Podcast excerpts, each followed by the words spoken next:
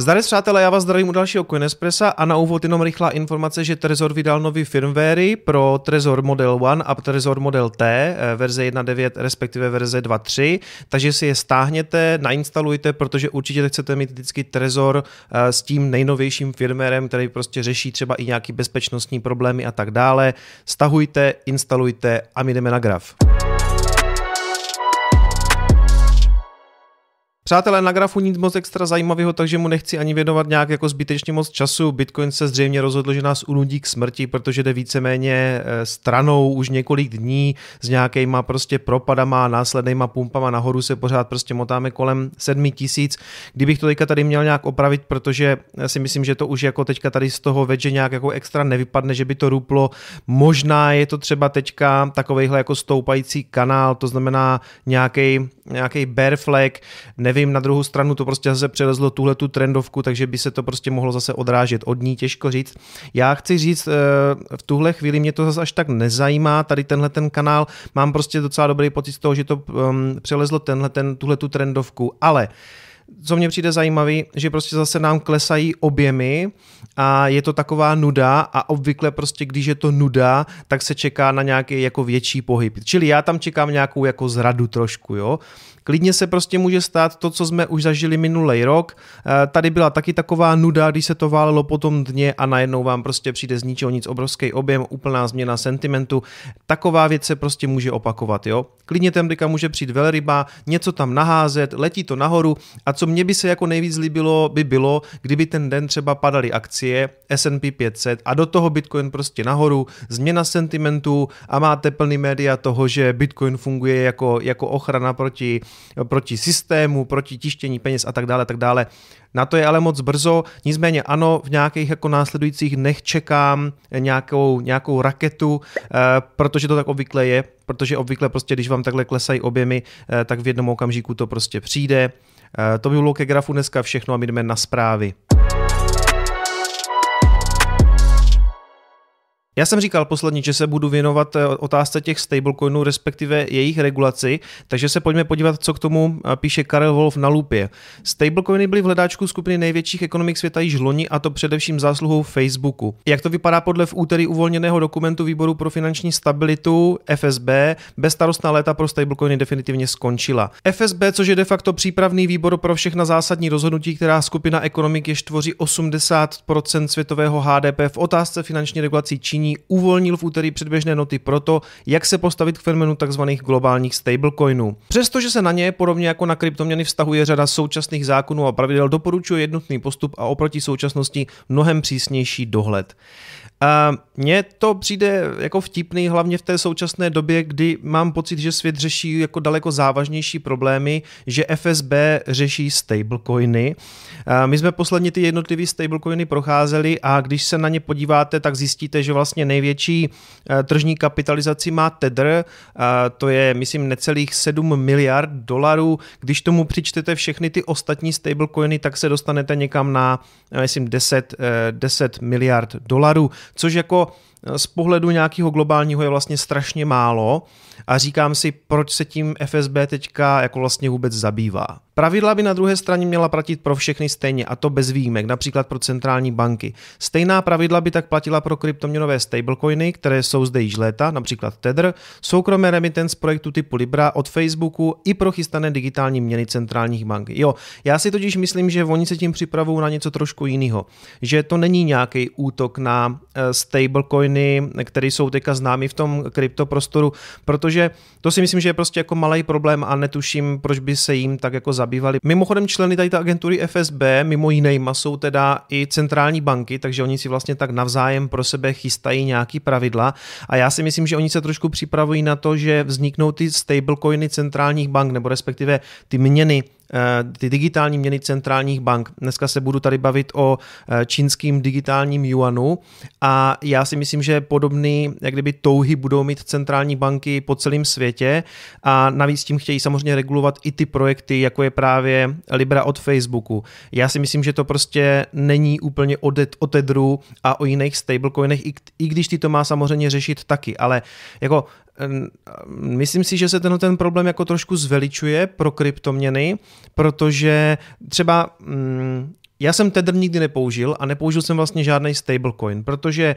dokud vám fungují směnárny typu Coinbase, Binance, kdy prostě můžu vzít, směnit fiat za kryptoměny, čili za bitcoin, tak jako já žádný stablecoiny nepotřebuju. Ty stablecoiny jsou dle mého názoru hlavně pro obchodníky, kteří se prostě do těch stablecoinů schovávají při těch svých obchodech, je to takové jako hedge, začne to padat, tak se schovají do nějakého stablecoinu typu Tether, aby se vyhnuli třeba daním, protože v okamžiku, kdy to směníte na fiat a realizovali jste nějaký jako zisk, tak už to musíte jako řešit. Když to dáte do Tedru, tak je to takový sporný, takže já si myslím, že právě proto, nebo to je jeden z těch důvodů, proč tyhle ty pravidla taky vznikají, jasně, ale pořád si myslím, že to je jako jenom jedna z těch věcí, eh, které ten dokument řeší. Hlavní hrozbu stablecoinu vidí FSB především v možnosti provádět snadné přeshraniční platby a v možném dopadu na ekonomiky, zejména rozvojových zemí, pokud by jim domácnosti začaly dávat přednost před národními měnami. V principu jde tedy o stejné obavy, jaké existují i u kryptoměn, které se ovšem z principu regulují podstatně hůře. No, eh, tady bych chtěl říct, že mně přijde jako pozitivní, že ten dokument vlastně kryptoměny vůbec neřeší. Vůbec se nezabývá bitcoinem ani jinýma kryptoměnama, on řeší skutečně jenom ty stablecoiny, což jako pro nás je dobrá zpráva. Já jsem viděl hodně článků spekulovat o tom, že ten zákaz nebo ta případná velká regulace stablecoinu by byl jako obrovský problém. Úplně si to jako nemyslím a nemyslím si, že ani dojde k nějakému jako velkému zakazování, možná zpřísnění nějakých regulací a tak dále, protože u toho tedru se třeba dlouho řeší to, jestli on je skutečně krytej a tak dále, ale jako nějakou velkou hrozbu pro kryptoměny to nevidím už jenom třeba z toho důvodu, že ten dokument je skutečně jako vůbec neřeší. No a s tou minulou zprávou hodně souvisí tahle novinka a to konkrétně, že se objevily první uh, uniklý obrázky toho, jak by měl vypadat ten digitální yuan, uh, ten, ta čínská vlastně národní měna, respektive digitální měna vydávaná vlastně přímo centrální bankou a unikly obrázky toho, jak bude vypadat ta aplikace.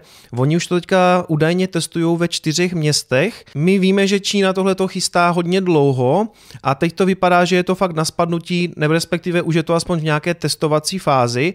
Ehm, tam jsou ty digitální platby poměrně hodně rozšířený, oni platí přes ten svůj Alipay a WeChat Pay, takže pro ně to jako nebude nic extra nového. Zajímavý na tom je, že ta jejich aplikace bude umět i offline platby, kdy bude stačit, že se dotknou dva telefony. Jo? Takže i když nebudete na internetu, tak by to mělo fungovat tak, že přes NFC čip se ty telefony prostě přiblíží jak kdyby zádama a normálně se ta hodnota nebo ty peníze se prostě přenesou i bez toho, aby ty telefony byly připojeny do internetu. Proč je tohle to něco jiného než nějaká jiná platba právě pomocí toho výčetu nebo Alipay? Eh, tohle bude mít pod kontrolou přímo čínská centrální banka, takže je to vlastně takovej splněný sen eh, všech jako diktátorů, protože eh, prostě budete mít na jednom místě v centrálním bodě vlastně řízeny úplně všechny transakce, budete mít jako všechno pod kontrolou. Uvidíte na jakoukoliv transakci jako kdyby svých občanů. Oni sice tvrdí, že budou zachovávat soukromí pro ty platby a tak dále, ale jako tvrdit můžou, co chtějí. Oni dokonce tvrdí, že to nějakým způsobem bude používat blockchain a tak dále. Hele, dokud k tomu jako není zveřejněný white paper, který by byl nějaký jako open source ve smyslu, že se do něho můžu prostě do něho jako podívat, jak to funguje, tak to žádný, tak to žádný blockchain není, respektive tvrdí to samozřejmě můžou a může tam část nějaké blockchainové technologie i být, ale pořád je to o tom, že to máte centrálně řízený z jednoho bodu eh, z centrální banky, která to tím pádem prostě má totálně pod kontrolou a bude samozřejmě moct dělat i takové věci jako úplně čistý vrtulníkový peníze. Čili oni teď skutečně už budou mít tu možnost, jo, je nějaký prostě problém, tak všem dotiskneme peníze, všem prostě v telefonu přistane nějaká částka, kterou oni si prostě vymyslí. Čili bylo by to takový krásný dovršení nějaké orvelovské budoucnosti pro Čínu, kdy kontrolujete všechno, všechny a dokonce i všechny jako toky peněz. Ono se o tom samozřejmě mluví i v Americe, že něco takového vznikne, tam by zřejmě aspoň nějaká anonymita zaručená být mohla. Je to přece jenom trošku jako svobodnější země, ale do budoucna eh, tohle to přece jako není řešení, protože to neřeší ten základní problém, který s těma fiat měnama máte a to, že by kdykoliv ta centrální banka, třeba i v té Americe, se prostě mohla rozhodnout, že tam prostě těch peněz dotiskne víc. Takže ne, tohle to rozhodně není žádná konkurence pro Bitcoin a jiný kryptoměny, protože ten Bitcoin prostě už jenom tím, že je u něho dáno, že ho bude prostě 21 milionů, tak je prostě úplně jiný. Ten systém je prostě otevřený, svobodný, nedává, nedá se to samozřejmě srovnat s, nějakým, s nějakou čínskou digitální měnou a nedá se to podle mě srovnat ani kdyby vznikl americký dolar, o kterém se jako taky dlouhodobě mluví a zřejmě ho uvidíme taky. Jo? Ale já si myslím, že pro tu Čínu je to otázka i nějaké jako cti nebo respektive oni se chtějí prostě předvíst, že budou první velká ekonomika, která to jako dotáhla do konce a řekne prostě máme to hotový. A ještě jsem četl takový zajímavý ne spekulace, no to v celku jako dávalo smysl, že by vlastně chtěli do jisté míry vytlačit i dolar na světě jako rezervní měnu. Třeba ne kompletně, ale možná budou časem přesvědčovat nějaký svoje obchodní partnery, třeba jako okolní země, prostě nedržte dolar jako rezervní měnu, to naše je daleko lepší, máme digitální prostě yuan a tak dále a tak dále. Prostě jako začíná tady trošku takový jako měnový boj, protože to se ví dlouho, že ani Číňanům, ani třeba Rusům se prostě nelíbí ta světová dominance dolaru a tohle je pro ně taková ukázka toho, jako umíme inovovat, máme něco lepšího a začíná se tady jako rozehrávat vlastně taková malá měnová válka. Dlouho taky nebyla řeč o Libře od Facebooku, tam se dějou poměrně taky zajímavé věci a možná to právě souvisí i s tou regulací těch stablecoinů, o které jsem mluvil eh, na začátku. Eh, Libra vypadá že se chce daleko víc jako zalíbit těm eh, regulátorům a začíná víc a víc jak kdyby splňovat jejich požadavky, to znamená, že se z toho taky stává čím dál víc jako centralizovaný projekt. Teď si třeba zažádali o licenci u švýcarského regulátora, ale chystají i změny v tom, jak ta samotná Libra bude fungovat. Šéf toho projektu tweetnul, že tam vlastně největší změna bude v tom, že tam vzniknou i stablecoiny pro jednotlivé měny, to znamená, bude tam vnitřní stablecoin pro dolar, pro euro, pro libru. A k tomu tam bude jak kdyby ten Libra coin, který který bude krytej tady těma stablecoinama. A kdyby to kouzlo je v tom, že to bude navázaný prostě pomocí smart kontraktů, oni nebudou muset úplně přesně držet jak kdyby eh, ty měny, ale budou držet ty stablecoiny a k těm stablecoinům někde budou ležet ty měny. Ono to teďka teda vypadá, že to bude daleko víc komplikovanější, než to bylo původně, což je právě asi z důvodu všech těch regulací. Navíc se tam změnilo to, že prvních pět let ta síť měla být vlastně kontrolovaná jak kdyby s povolením od Libra Association a následně už jak kdyby bez povolení se na tom uh, na provozu a fungování sítě mohl podílet bydlet každý bez povolení. To se taky změnilo s tím, že i do budoucna tam pořád budou jak kdyby velké limity toho, co s tím ti lidi budou moc dělat, respektive pořád to bude silně kontrolovaný, silně centralizovaný, takže ne, ani Libra prostě podle mě není eh, žádným ohrožením pro kryptoměny, pro Bitcoin, protože eh, i z toho důvodu, jak to vlastně má být komplikovaný, navázaný na stablecoiny, ty stablecoiny budou regulovaný, to přece nemá jako s tím, jak vypadá Bitcoin nebo kryptoměny vůbec nic společného. Jenom taková rychlá zpráva, Tone ze zpátky na YouTube, asi dva dny zpátky mu zrušili účet, eh, takže psal na Twitteru, klasicky se z toho rozjela prostě u youtuberů eh, kryptoměnových jako cenzura, zakázali ho. A já jsem si v tu chvíli říkal, hele, teď bych nejradši natočil video a řekl bych, hele, on bude určitě za dva dny zpátky, protože to je zase prostě nějaká chyba toho YouTube algoritmu, to se prostě jako stává, ne, já jsem pořád názoru toho, že není žádný ban na kryptoměny na YouTubeku, YouTube je prostě složitý systém, kde sem tam nějaký robot claimne nějaký obsah, oni to prostě automaticky smažou a pak se jich teda musíte doporučovat, aby to vrátili zpátky. Já neříkám, že se mi to líbí, ale zároveň říkám, že si nemyslím, že by byl prostě nějaký ban na kryptoměny. Prostě, když už by ze sebe dělali úplný idioty, protože vždycky eh, ten kanál vždycky zmizí a následně se za dva dny nebo nejpozději třeba za týden objeví. Prostě ne, já bych jako nekonspiroval v tomhle směru.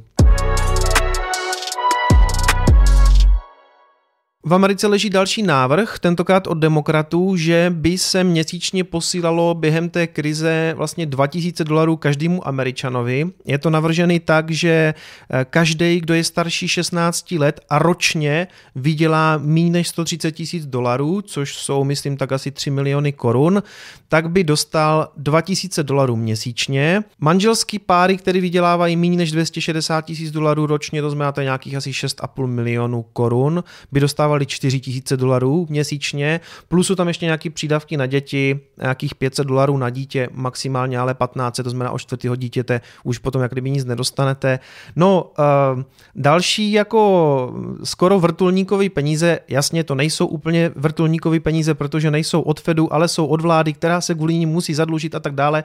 OK, hele, ať už to jsou vrtulníkové peníze nebo nejsou, já samozřejmě jako nejsem žádný fanoušek jako tisknutí peněz, ale tady to jde aspoň jako přímo těm rodinám, který to jako momentálně potřebují, aspoň se to jako dostane přímo do té ekonomiky, neleze vám to přes ty banky, které to mají sice rozpučovat, jenže ve výsledku za to stejně nakupují akcie, které prostě úplně nesmyslně teďka rostou, takže jako ne, že bych tomu prostě fandil, fandil, ale aspoň to jde těm rodinám. A zajímavý mě ještě přijde, že kromě toho, že si to můžete vybrat přes šek, tak to půjde udělat službama Venmo, PayPal a Zele. To by, to by mě zajímalo, co by se stalo, kdybych tady zavolal na Berňák a řekl, že mi mají třeba vrátit přeplatek za daně přes PayPal, to by jim tam z toho jako rupla hlava. On problém taky teďka je, že si z toho někteří politici dělají trošku jako kampaň, protože Trump si třeba prosadil to, že teďka vlastně už chodí ten první šek na, těch, na tu podporu, která je 12 dolarů a on si prostě vymrčel, že na každém tom šeku bude jak kdyby jeho podpis, ne že by, se, ne, že by jako všechny podepisoval, ale rozumíte. Ono to prostě vypadá, když vám přijde ta podpora, že vám to posílá prezident, jo? jak kdyby to skoro byly jeho peníze. U nás se sem tam dějou taky jako takové podobné věci, teď se řešilo, myslím, něco s paní ministrní financí Schillerovou, která uh, taky tweetnula něco ve smyslu, jak kdyby to rozdávala skoro ze svého, přitom to jde samozřejmě z peněz jako daňových poplatníků. Teď se u nás vlastně taky spekuluje, že živnostníci dostanou dalších 15 tisíc po tom, co už bylo přiznáno těch 25. Jako já to v tuhle chvíli chápu, v celku to i dává smysl a ano, aspoň to jde jako kdyby přímo těm lidem, akorát říkám, že dlouhodobě tohle to přece není žádný řešení, je to nekoncepční, dlouhodobě to smysl nedává a nemůže to vydržet, nemůžeme prostě pořád vytvářet peníze, zaplavovat nima ekonomiku, snižovat kupní sílu peněz, to je přece špatně. Ještě jenom taková krátká vsuvka, než se podíváme na Teslu. Anthony Pompliano měl u sebe mm, v těch rozhovorech, co teďka dělá Cathy Woods, moji oblíbenou investorku z ARK Investu. Já jsem to ještě nedoposlouchal celý, ale co mě přijde zajímavý, ona tam říká, že vidí spíš jako rychlý zotavení té ekonomiky. Ona je jak kdyby fanoušek toho V-shaped bottom, že se prostě udělá Včko na akcích a obecně v ekonomice a jedeme dál. Ona to porovnává s tím, že momentálně jako není jako systémový průser, ale je to nějaký jako externí vliv. Ona říká, ona srovnává to vlastně s útokem na, na dvojčata 9.11, s tím teroristickým útokem, kdy byl taky propad v ekonomice a docela rychle se to vrátilo zpátky. Vlastně jsou pořád teďka ty dva tábory. Jeden ten tábor prostě říká ne, tohle to bude prostě delší, hlubší eh, prostě krize eh, nebo respektive recese. V tom táboru jsem víceméně i já, já si prostě myslím, že ty následky budou prostě delší v rámci třeba měsíců, možná třeba až let ale ne třeba jako desítek let. Jo? Jeden, jeden, dva roky si myslím, že by to třeba mohlo trvat. Ona si to nemyslí, ona si prostě nemyslí, že by tohle to byl kdyby systémový problém, je, ona to prostě porovnává s tím s tou 911. Ona prostě říká, je to externí šok, který přišel, uh, uděláme vakcínu, odejde to, uh, možná to pročistí trošku ten trh, bude kvíst prostě inovace, což je dobře, ale ne, nebude to mít jako nějaký dlouhodobější vliv na ekonomiku. Uvidíme, přátelé, a my jdeme na Teslu. Hele, Tesla pokračuje ve své jízdě, včera zavírala na 745 a potom po uzavření dokonce udělala 775 dolarů za jednu akci. Ona totiž se v poslední době těší docela velké oblibě různých analytiků, třeba z Goldman Sachs, kteří prostě řekli, že upevňuje svoje postavení na trhu a že je to lídr mezi těma elektrickými autama a posunuli svůj target někam na 864 dolarů. A podobné vyjádření jsem četl i od analytiků z Morgan Stanley, kteří to taky posouvají někam nad 800 700, to očekávání pro tu akci. A já k tomu chci říct jenom jednu věc. Ať jdou do prdele. Protože v době, kdy to stálo třeba 300, tak oni říkali, to nemá budoucnost, elektrické auta jsou nesmysl, masky lhář, nikdy z toho nic nebude, ta akcie půjde na 100 a pak půjde na nulu, jo? A teď najednou se u nich zázračně změnil sentiment a v době jako největší pandemie eh, světové ekonomické krize, která je možná za dveřma, oni prostě hlásí takový čísla jako 860, 890. Jako z ničeho nic se u nich jako velice změnil ten pohled na Teslu a já vám říkám, že tady trošku něco smrdí. Já mám z toho celkově pocit, jak kdyby oni teď těma svýma vyjádřeníma, protože to oni dělají, to oni dlouhodobě dělají, často těma vyjádřeníma prostě pušnou tu cenu někam těm svým targetům, prodají to, vyšortujou to, všichni se na tom spálí. Jo? Takže ano, já jsem samozřejmě pro takový jako ceny za akcí, jako je 900, 1200, 2,5 tisíce, jenom se ptám jako teďka, teď zveřejňují takovýhle výhledy pro ty ceny, já vám prostě říkám, že mi to smrdí a že jim nevěřím. Já jsem ještě hodně zvědavý na earnings call, to znamená ohlášení ekonomických výsledků Tesly za první kvartál, který se uskuteční 29. dubna. Tam zase uvidíme, jak, kdyby, jak si ta Tesla ekonomicky stojí, přesně jak kdyby čísla, kolik drží cash flow a tak dále a tak dále. Do té doby si dokážu představit, že cena akcí pořád poroste tady s tím očekáváním. Samozřejmě uvidíme, co budou dělat akciové indexy, protože do jisté míry samozřejmě ta Tesla s nimi jako taky koreluje a nejede si úplně, i když poslední, poslední dny si jede skoro jak kdyby vlastní takový závod, protože víceméně všechno padalo a Tesla pořád jako jde up, až jako jsem z toho fakt překvapený. Myslím si, že ten earnings call dopadne docela dobře, protože v tom prvním čtvrtletí prostě ta společnost ještě nebyla tolik zasažená tou pandemí.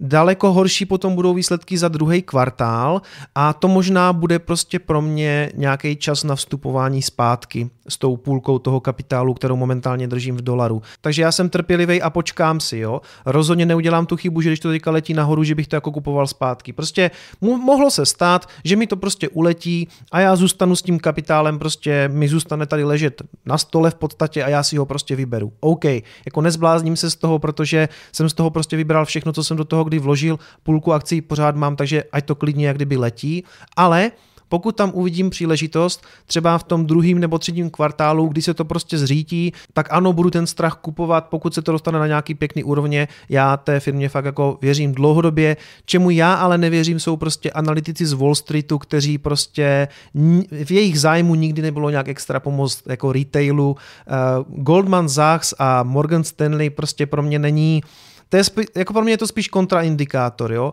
Jestli oni teďka říkají, že 860 a 890, tak jsou to prostě pro mě úrovně, kde spíš bych jako druhou polovinu těch akcí prodával, ale to je čistě můj pohled. Jinak teda Musk říká, že spuštění robotaxi, té jejich sítě vlastně autonomních vozidel, které by fungovaly jako Uber bez řidiče, že to pořád vypadá, že by to mohlo být spuštěný letos, že to víceméně čeká jenom na odsouhlasení jako re- regulatorní, to znamená, než jim to nějaký úřady prostě povolí. Mně to přijde uh, jako nemožný. Jo? Mně, se, mně se nezdá, že by Tesla byla ve stavu, a to jim jako fakt fandím, ale nezdá se mi, že by byli ve stavu, že budou schopní prostě provozovat plně autonomní síť taxíků. Protože a doteďka nebyli schopni vlastně doručit to, že by auto se řídilo kompletně samo jako uživatelům. Jo? Jako já jsem s Tesláčkem jel a je to super, to auto jede na dálnici fakt samo, ale jenom na dálnici a i tak tam prostě sem tam od toho řidiče musí být nějaký vstup, když to auto si jako neumí poradit. Takže má skutečně Tesla teďka kapacitu a data a technologií a všechno na to, aby skutečně jako spustila plně autonomní síť všech svých aut? Dle mého názoru jako ne. A i kdyby měla, tak si myslím, že zaseknou ti regulátoři. Že prostě řeknou, OK, spuste to v nějakým jako omezeným provozu, bude to teďka fungovat třeba jenom v Kalifornii, nebo třeba jenom v nějakým tady tomhletom okrese, abyste nás přesvědčili, že to funguje. A jak říkám, já jim fandím, jenom prostě nevěřím úplně tomu, že Musk to má už letos, protože on sliboval nějakou testovací jízdu, že to auto jejich eh, samo přejede z východního pobřeží na západní a to se mělo uskutečnit už někdy v roce 2018 a doteďka jsme to neviděli. Jo?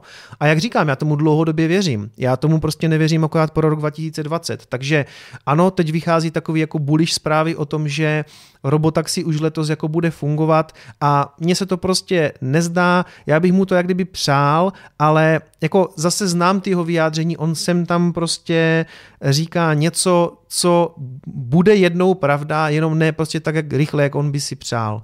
Přátelé, bude to asi dneska dlouhý díl, dívám se, že mám natočených prostě nějakých 45 minut, uvidím, kolik z toho udělám. Mějte se hezky, uvidíme se v neděli na streamu s Dominikem Stroukalem. Tchau.